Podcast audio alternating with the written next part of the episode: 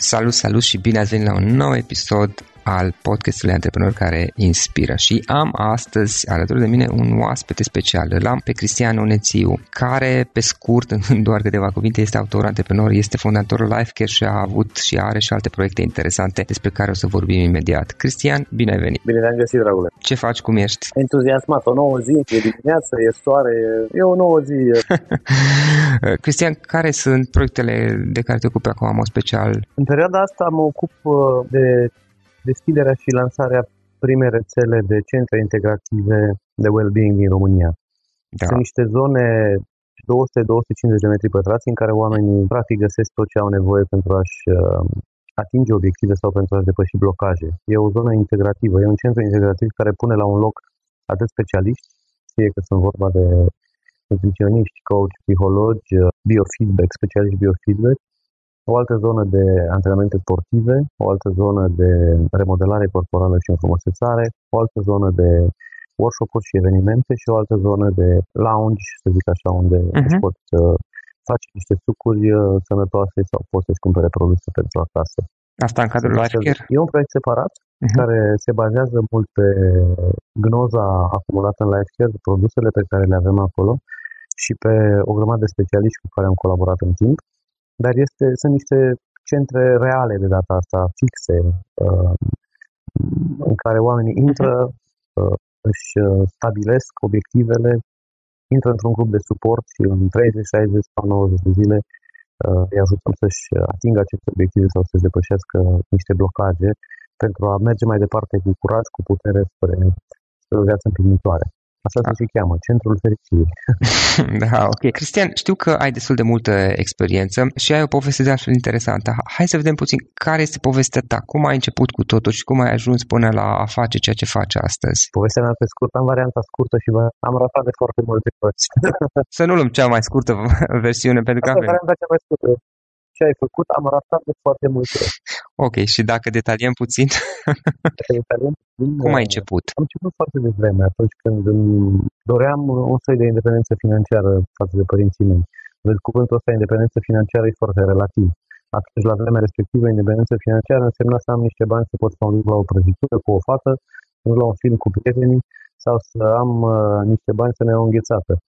Asta însemna independență financiară atunci și uh, mă rodea să am uh, parte de această experiență și văzându-l pe fratele meu care era cu șapte ani mai mare, că începea în vremea după Revoluție să facă mici activități comerciale de vânzare, redistribuire, mă rog, pe românește business, așa se chema la ora respectivă, am început și eu să, să văd unde ar fi oportunitățile pentru mine. Nu aveam niciun ban de investit, nu aveam uh, experiență în nimic Însă îmi plăceau uh, hainele de un anumit fel, hainele clasice, blugii, uh, drepții, cămășile, lucruri care îmi plac și astăzi de altfel, dar atunci erau mai rare, atunci se purtau niște blugi așa, minim în piramid, adică erau așa mai șalvari, mai bufanți așa sus, uh, se purtau tot felul de, de haine de astea post uh, care erau destul de urâte.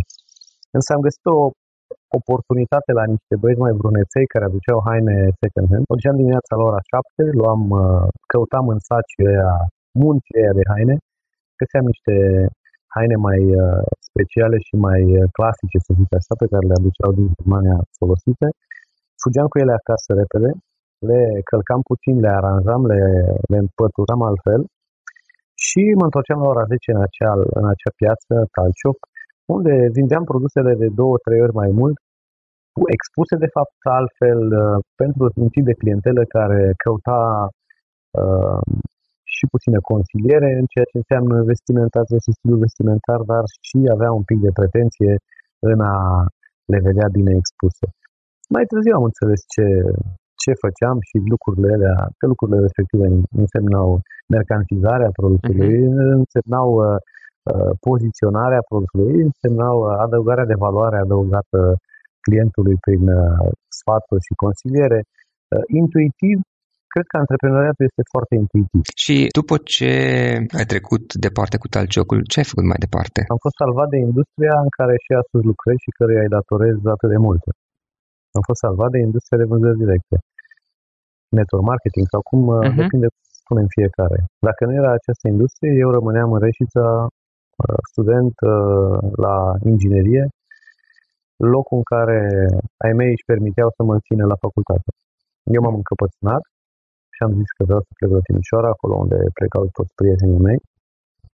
Ei mi-au spus că dacă vrei să mergi la Timișoara, descurcă-te cu banii. Așa că la 16 ani am început singura activitate posibilă, fără bani, fără experiență, în, în care un tânăr are șansa să reușească vânzări directe sau direct sales, network marketing, sunt o grămadă de, de denumiri. Am reușit cu banii care am uh, câștigat atunci din vânzarea produselor și din construirea unei mici echipe de vreo 100 de oameni să mă susțin la prim, primul an de facultate la Timișoara.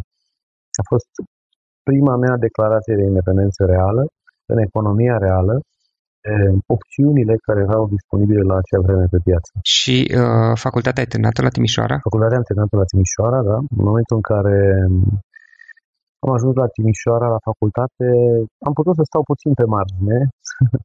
Da. și uh, m-am angajat, uh, cred că în anul 2 deja, și uh, am început deja să înțeleg ce înseamnă corporația.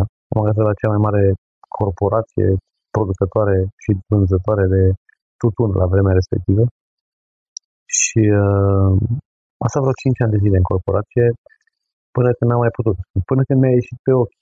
Uh, venind dintr-un mediu antreprenorial liber, uh, uh, plin de inițiativă și plin de, de flexibilitate, și intrând într-o corporație, chiar dacă la vremea respectivă corporațiile încă mai erau flexibile, pentru mine oricum a fost uh, prea mult. A fost, uh, am învățat multe lucruri, dar în egală măsură am învățat și cum nu voi construi o organizație de acum înainte. Nu voi construi rigidă, nu voi construi bazată pe autoritate, nu voi construi bazată pe, pe, pe reguli excesiv de multe care transformă munca într-o, într-o rutină și într-o luptă pentru autoritate și pentru recunoaștere.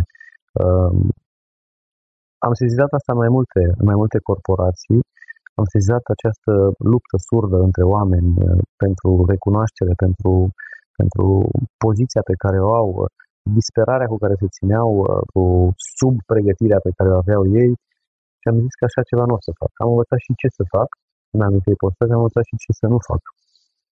Ok, iar ideea Life Care când ți-a venit? Când ai început să uh, dezvolți proiectul Life Care? 2005. În 2005, după ce, după ce am uh, deschis câteva mici afaceri și care m-au ajutat să mă distrez foarte bine, uh-huh. mai ales în zona de uh, baruri și karaoke, mi-mi place să cânt. uh, dar după vreme m-am săturat și de cântat, uh, mai ales de cântat în fum împreună cu oameni care uh, da. cântau după Iber, ieșeau un circ acolo. A fost la vremea potrivită. Da. M-am întors la prima dragoste. M-am întors la prima dragoste pentru că simțeam că România are nevoie de cât mai multe companii românești care să opereze în această industrie grozavă de vânzări directe, care să fie mai puțin dogmatice decât, Ameri- decât companiile americane care sunt uh, nepotrivite spiritului românesc dar care oferă în egală măsură oportunitatea fiecărui om de a-și atinge obiectivele atunci când uh, e suficient de motivat și când uh, își, își ia toate ajutoarele pe care le are într-un astfel de sistem, să zic, uh, francizat, în care beneficiază de multe ajutoare și dacă e, e inteligent și e deschis la minte. Pe de altă parte, asta, asta era prima dragoste legată de, de, de network marketing, dar ca și produse, nu era foarte, nu era foarte clar. Încercam să clarificăm ce fel de produse ar trebui să fie în această companie și încet, încet, în timp ce căutam produse, realizam că oamenii uh, pe care îi uh, cunoșteam, nu foarte bătrâni, o parte, câțiva dintre ei, uh, fie erau bolnavi, fie unii chiar au început să moară.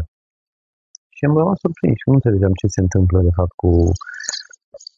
Când ești tânăr și ai 20 ceva de ani, nu te gândești la moarte dacă când o vezi în fața ta, te oprești să vezi ce s-a întâmplat și ce cu ea. Și mai da. ales de ce se duc oamenii ăștia. Uh-huh. Dar am auzit că datorită a ceea ce consumăm, ne omorâm singuri. A fost șocant pentru mine. Nu știam. Informația asta în data de 2005 era indisponibilă. Acum mi se pare greu de crezut că la 2005 nu știam acest lucru. La fel de, la fel de greu de crezut, poate ți se pare că în data de do- în 2005 uh, pe Wikipedia România am scris uh, prima dată, am descris pentru prima dată ce înseamnă un produs bio. Uh, tindem să credem că întotdeauna a fost cum e astăzi, dar uh, trăiam într-o mare lipsă de informație. Nu știam că ne omorâm zilnic consumând produse nepotrivite. Și atunci am aflat de această industrie bio, am crezut că nu mai face nimeni, am crezut că de-abia a apărut această industrie, așa că ne-am dus până în Germania la un mare târg.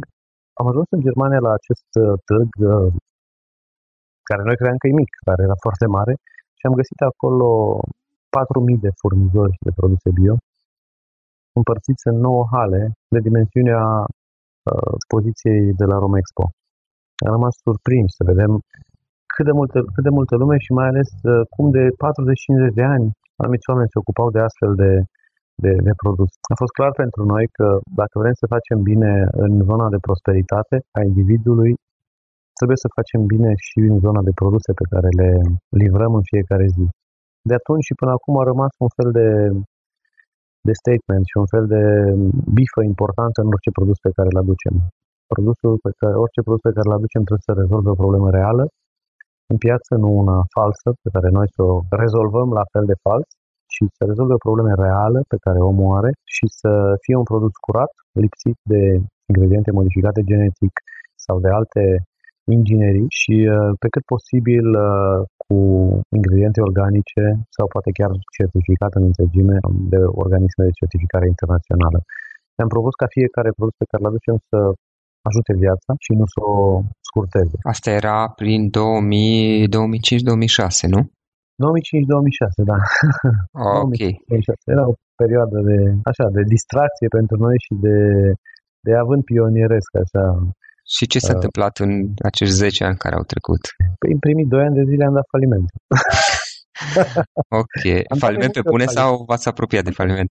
Ne-am apropiat de faliment, da. Ne-am apropiat de faliment. Noi am avut doar două apartamente ale noastre pe care le-am primit uh, fiecare cu un apartament cu o cameră le-am primit de la părinți. Știi că pe vremea respectivă toată lumea vrea să dea o casă copilului și educație și asta era obiectivul final. Și noi am primit, părinții noștri s-au stâlbit săraci și să, să pună deoparte 40 de ani bani, cu toate că n-au avut niciodată activități independente, antreprenoriale, au lucrat în educație și armată, dar au reușit să chivernisească banii de așa natură încât să poate să facă ceva. Am pus acele apartamente gaj, să zic așa, pentru stocurile pe care le-am avut de start, pentru costurile operaționale. Cred că în, în total, nu mai știu, eram vorba de vreo 60.000 de euro, cred că am primit ca și bani de la bancă pentru acele două apartamente, un fel de credit. Da. Pe care i-am, uh, evident, n-am calculat bine business plan-ul, nici nu știam pe vremea respectivă ce aia. Da. Și uh, am rămas fără bani pe la jumatea drumului am încercat să ne descurcăm cumva, dar am intrat într-un fel de imposibilitate de plată față de furnizori. Pentru Ați că cumpărat prea multă marfă? Cheltuielile noastre operaționale erau prea mari, mm. marfa pe care am cumpărat-o nu avea rotația necesară sau cel puțin nu toate produsele și diverse alte multe greșeli pe care le-am făcut uh, la vremea respectivă. Și atunci uh, am pierdut apartamentele. Am pierdut apartamentele, părinții noștri au venit, au vrut să vină de Crăciun la noi, le-am spus că suntem plecați. A, ei nu știau că ați pierdut apartamentele. Nu, nu știau. Peste 2 ani de zile au venit cu forța, au zis că ceva nu e în regulă și au venit uh, totuși să vadă care e treaba. Între timp ne-am redresat și am cumpărat înapoi exact aceleași două apartamente.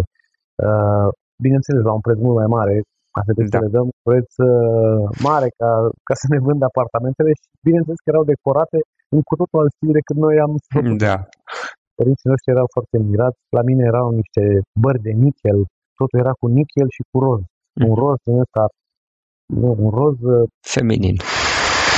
Da, și am zis acolo și s-au zis, și am zis, că nu-ți plăcea să fie așa metalic. Eu tocmai recuperasem apartamentul cu șapte zile înainte de venirea mm-hmm. lor. Nu mai conta nimic decât, uh, decât faptul că am reușit să, să, să răscumpărăm ceea ce au muncit toată viața. Cum ați trecut în perioada, ok, perioada aceasta neplăcută, după ce ați pierdut apartamentele până când le-ați recuperat doi ani, parcă ziceai. Cum am, cum, cum am reușit? Care groapa, ar fi momentul care a fost o groapă, de fapt. Sunt mai multe gropi, o să-ți povestesc despre uh-huh. asta. În antreprenoriat nu poți să spui că e doar o groapă pentru că sunt multe etape prin care treci. Fiecare etapă are, îi spunem noi, the valley of the shadow. Fiecare etapă prin care o afacere trece are această groapă a, a lipsei de finanțare, a lipsei de echipă potrivită, a lipsei de uh, încredere că vei ajunge la următoarea luminiță, să zic așa, sau la următorul vârf de deal, uh, de unde se vede următorul. Fiecare etapă și poate ajungem să povestim un pic de, de aceste etape și mai încolo. Vreau doar să spun ca și mentalitate că o paranteză mică apropo de părinții mei și de aceste de aceste apartamente. Timpul a trecut și eram la un eveniment mare în care sărbătoream uh, atingerea 100 de milioane de dolari cifră de afaceri cumulată a businessurilor pe care le-am uh, fondat. Eram vreo mie de oameni într-o sală, sărbătoream, uh, era șampanie, cânta, nu știu cine, cred că Ștefan Bănică Junior pentru noi.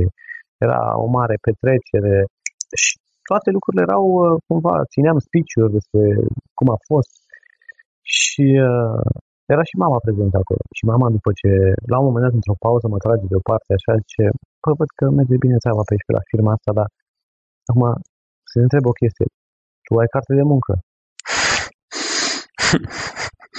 Îți dai seama că mentalitatea asta, noi am trăit în mentalitatea asta, am trăit în mentalitatea în care uh, cartea de muncă era singura realitate adevărată în care părinții noștri au trecut și au, au trăit. Nu există o altă da. realitate în care să ai dividende. Nici acum nu, nu înțelege ce înseamnă dividende. Nici acum nu, nu înțelege ce înseamnă, nu știu, program uh, flexibil. Noi am trăit în această mentalitate în care nu doar părinții noștri, ci întreaga societate ne forța să, să, să devenim uh, același tip de robot pe care societatea uh, capitalistă nu-i mai vroia. Acum, o parte din societatea capitalistă vrea acest robot și îi închide în cubicle și îi ține acolo și uh, îi ține de la 8 la 5 și după aia îi trimite acasă. Aici e vorba de cerere și ofertă. Unii vor să fie ținuți și ceilalți vor să fie... Nu, fie, fiecare decide ce îi se Fiecare potrivește. decide ce îi se potrivește. Însă, totuși, economia, hai să-i spunem, nouă capitalistă, avea nevoie de o generație nouă de oameni care trebuia să iasă din rândul copiilor care erau forțați să devină uh, ingineri, electricieni, tot felul de meserii de care acum nu mai auzim. Îți dai seama ce efort a trebuit la vremea respectivă să facem pentru a uh, și ce puțin suport aveam din partea familiei și a societății în activitățile antreprenoriale pe care le întreprindeam. Nu mai vorbesc de instituțiile statului care pedepseau orice fel de inițiativă privată. Plus că, asta e opinia mea, nu existau multe exemple, exemple publice despre care lumea se aude și tu știi mai bine perioada până la urmă, de oameni care să fi făcut același lucru. În momentul de față sunt mult mai multe exemple. Tu ești probabil unul dintre ele și mai sunt și alți oameni. E un podcast, am discutat cu mulți oameni care pot să, să zic că sunt de exemplu, adică au luat această abordare, dar la acel moment nu știu dacă existau așa, adică tu în acel moment nu știu câți alți oameni ai fi putut să iei de model, să zici ok, și ei au vrut același lucru ca și mine într-un fel sau altul și s-au dus pe calea asta.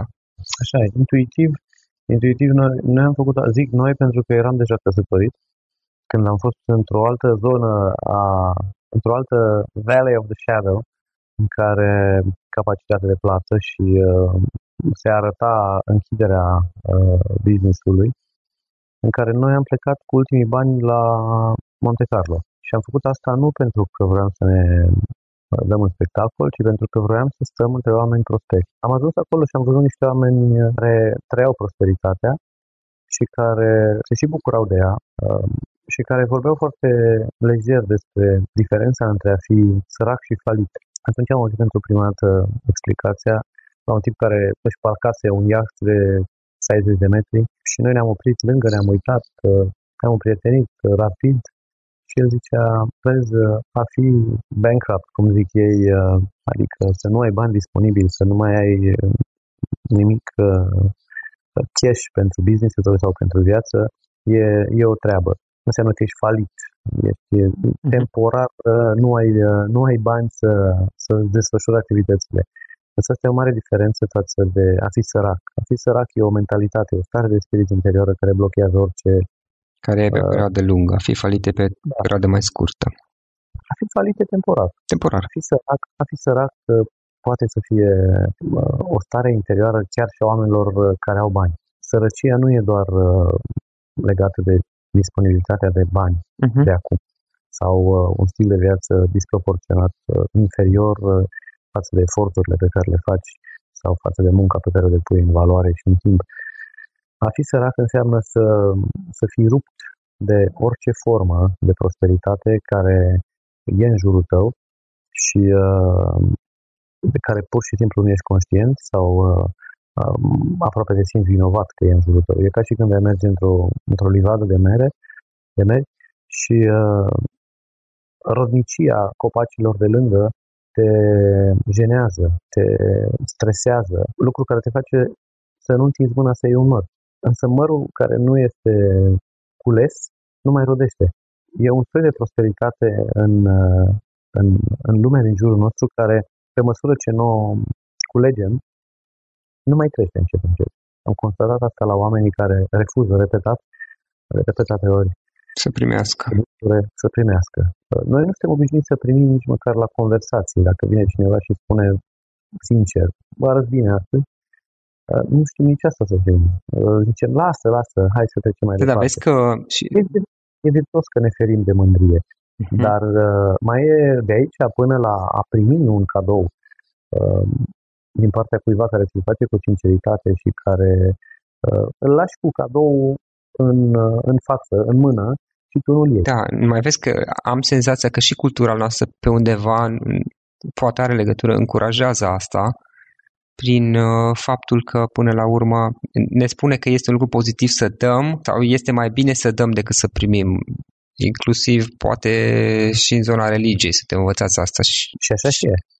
Da, și, și nu vreau să critic de foarte bine intenția asta, numai nu cred că este o abordare sănătoasă, adică și accepti a primi ca și, ca și o continuare, să zic, un flux, sunt împreună a dărui și a primi. Noi acum aici intrăm în filozofia uh, românilor, dar, uh, dar noi am fost învățați că uh, primim de la Dumnezeu și de mai departe oamenilor și nu-i rău. Dar nu spune niciunde să refuzi cadou celui din fața ta. Nu spune nimeni, uh, dar noi ceea ce înțelegem și ceea ce avem e mult mai puternic decât uh, ce ne învață americanii, că noi ne dăm și ne luăm energie unul de la altul și uite, facem noi aici o mică gașcă. Americanii sunt simpluți. Ei nu accesează nivelul de superare de conștiință pentru că nu au uh, deschiderea, nu au codurile. Religios vorbind, ei sunt subțiri Uh, spiritual vorbind, sunt subțiri și atunci inventează tot felul de uh, religii noi, New Age, pe care toată lumea le poate înțelege și care îi face pe toți un pic de mici Dumnezei. Uh, creștinismul nostru din această zonă ne ajută să fim puternici. Uh-huh. Ne ajută să înțelegem de unde vine adevărata putere, de unde vin cadourile adevărate, de unde vine chiar și prosperitatea. Și atunci când o percepi corect, uh, începi să te bucuri de ea. Niciunde însă nu spune să nu ne bucurăm de de o vorbă bună sau de un cadou sincer din partea fraților noștri și a semenilor noștri. Și aici probabil că uităm și noi și de, devenim prea rigizi. Spunem că vine doar de, la, doar de la Dumnezeu, dar uităm că uneori Dumnezeu operează prin oamenii de lângă noi. Exact. Mai departe, care sunt uh, planele voastre cu Life Care? Unde vreți să duceți proiectul și ce vrei tu, unde vrei tu să ajungi peste 5 ani, peste 10 ani? care sunt planurile? Ce ai făcut în ultimii 10 și ce vrei să faci? Visiunea uh, mai degrabă marș. Noi vrem să creăm un mediu, vrem să creăm un mediu antreprenorial puternic în care oamenii să poată să atingă obiectivele, să-și îndeplinească visele. Și facem o grămadă de eforturi pentru ca orice individ care are dorința de a schimba, de a transforma viața, să găsească aici un mediu de susținere care să găsească oameni potriviți care să-l ajute, produse care sunt uh, ușor vandabile pe piață, un sistem recompensatoriu valoros care să-l, să-l facă să câștige bani repede și uh, apoi sustenabil. Încercăm să facem acest loc un mediu foarte bun, cu tot ce are nevoie, uh, lui să-i rămână doar partea de promovare din o afacere, adică din vreo 50 de elemente care sunt ele esențiale într-o afacere, el să se ocupe de 4-5 și de restul să se ocupe restul echipei, liderii lui, uh, diamanții, echipa de executiv care conduc afacerea și toți ceilalți noi. Am început de 2 ani de zile în Ungaria, să replicăm. Încercăm să replicăm uh-huh. ceea ce am făcut în România în mai multe țări. Deci am ajuns la jumătate de milion de euro cifră de afaceri în Ungaria, ceea ce e foarte uh, mulțumitor pentru noi și uh, încurajator. Fapt pentru care am deschis și Italia. Acum de câteva luni am deschis și Spania. Uh, am deschis și, uh, și Rusia acum doi ani de zile, dar puțin s-a răzgândit în privința asta și a scos pe toți străinii afară. Dar a fost o experiență bună. Avem planuri în uh, Emirate, în uh, Statele Unite. Vrem să multiplicăm ceea ce știm deja să facem. În al doilea rând vrem să aducem niște produse noi care piața nu le are și să fim în continuare inovativi. Am fost și până acum și vom continua să fim inovativi în piață. Deci încercăm să facem, să multiplicăm ceea ce am făcut, să aducem produse noi, unice pe piață și încercăm să creăm instrumente noi care să, să faciliteze mai bine munca oamenilor, tot felul de aplicații mobile care să-i ajute pe de o parte să, să prospecteze mai ușor, pe de altă parte să-și uh, stabilească obiective și să-și monitorizeze alimentația, uh, nivelul de activitate, uh, tot felul de indicatori de bază ai corpului în care să, să vadă în ce situații sunt stresați, în ce situații sunt uh, liniștiți, agitați uh, și așa mai departe. Pe ei să devină mai buni. Credem că dacă ei devin mai buni, ei vor fi adevărat magneți a celor din jur și niște modele inspiraționale prin fapte, nu prin vorbe. Asta ne și preocupă, de asta și în România lucrăm cu o grămadă de, de oameni, uh, hai să spunem experți în zona, în zona dezvoltării personale și profesionale, care îi ajută pe oamenii ăștia să, de, să se dezvolte. Cu Andy avem un program special, mhm. specific, uh-huh. Andy Secu, cu da. uh, Seri Bucas, cu Bogdan Comănescu, cu Pavel Constantin, cu... Sunt mai mulți, să nu uit acum pe Florin Păsat, sunt mai mulți care ne ajută să creștem această comunitate, valoarea acestor oameni din această comunitate. Odată ce valoarea indivizilor crește, ei cresc normal și media valorii companiei noastre și a atractivității. Am înțeles. Cristian, cum putem afla, cum pot ascultătorii podcastului să afle mai mult despre activitatea ta, activitatea voastră sau dacă vor să te contacteze, să spună o întrebare? Păi, în principiu, se pot uita pe onetiu.com și pot vedea câteva lucruri despre mine. Îmi pot scrie acolo sau uh, am o pagină de Facebook unde pot să-mi, uh, să-mi scrie diverse întrebări. La conferințe, mai sunt niște conferințe la care particip și sunt câteva pe care le organizează o companie anume numai pentru antreprenori și în care se strâng 4-500 de antreprenori odată la 6 luni în București. Uh-huh. Sunt multe căi prin care, prin care poți intra în legătură cu mine. În limita timpului disponibil uh, încerc să răspund fiecăruia în 24 de ore. În final, dacă ar fi să sintetizăm într-o, știu, o idee poate, în care să sintetizăm discuția noastră, care ar fi aceea? Cred că România are nevoie de antreprenori cred că doar ei pot uh, transforma economia în care trăim, efectiv, realmente o pot transforma, transformă într-un alt tip de economie uh, specific românească, dar în sensul virtuos românesc. Cred că avem nevoie de multă educație antreprenorială și cred că ar trebui să ne adunăm, să ne unim tot mai mult oamenii care au de dat în această industrie, de învățat, de dat mai departe și oamenii care, care vor să învețe. Sper că antreprenoriatul să devină o materie și în clasele liceului, pentru că acești copii grozavi să înțeleagă uh, modalitățile prin care ei pot practic să-și pună în uh, valoare niște abilități, mai ales cei care nu vor să fie specialiști într-o anumită zonă. Și uh, cred foarte mult în, în România, datorez foarte mult acestei țări pentru că a fost și este locul în care am reușit să să-mi îndrept coloana vertebrală, să-mi regăsesc încrederea în mine și să-L regăsesc pe Dumnezeu și cred că mare parte din români merită treaba asta. Dacă ar fi o singură idee să spun, aș încuraja pe toată lumea care ascultă astfel de podcasturi, după ce termină de ascultat, să se pună pe treabă. să nu asculte și să rămână doar la ascultat. Să, să se apuce, să își pună pasiunea la treabă și uh, să schimbe în felul ăsta România, să ajute în felul ăsta România, pentru că ajutorul nu va veni din afară, ajutorul vine din interior. Se spune că dacă vreți preoți mai buni, trebuie să-i naștem și să-i creștem ca atare. Dacă vrem o economie mai bună, cred că trebuie să-i Nu o să putem să-i naștem, dar putem să-i creștem pe cei care vor. Și cred că ăsta e rolul multora din cei care am reușit deja, să-i ajutăm să înțeleagă practic economia și să-i încurajăm, să-i mobilizăm permanent spre acțiune. Cred că ăsta ar fi singurul lucru care îmi vine acum în minte că e important. Să ne mișcăm, să ieșim din zona de, de confort, de frici, de teroare a eșecului și uh, să fim pregătiți pentru, pentru eșec. Să știți că nu e chiar așa de dezastros. Plângi, îți vine să dai cu capul de pereți, dar supraviețuiești. Uh, uneori mai greu supraviețuiești sau uh, te raportezi la succes de la eșec. Așa că nu ar trebui să ne facem așa de mari probleme și de grijă asupra eșecului. Eu mai mult îmi fac grijă asupra succesului dacă pot să duc uh, virtuos acest uh, rezultat pozitiv. Cristian, îți mulțumim foarte mult, a fost o discuție extrem de interesantă și mult succes mai departe cu ceea ce faci.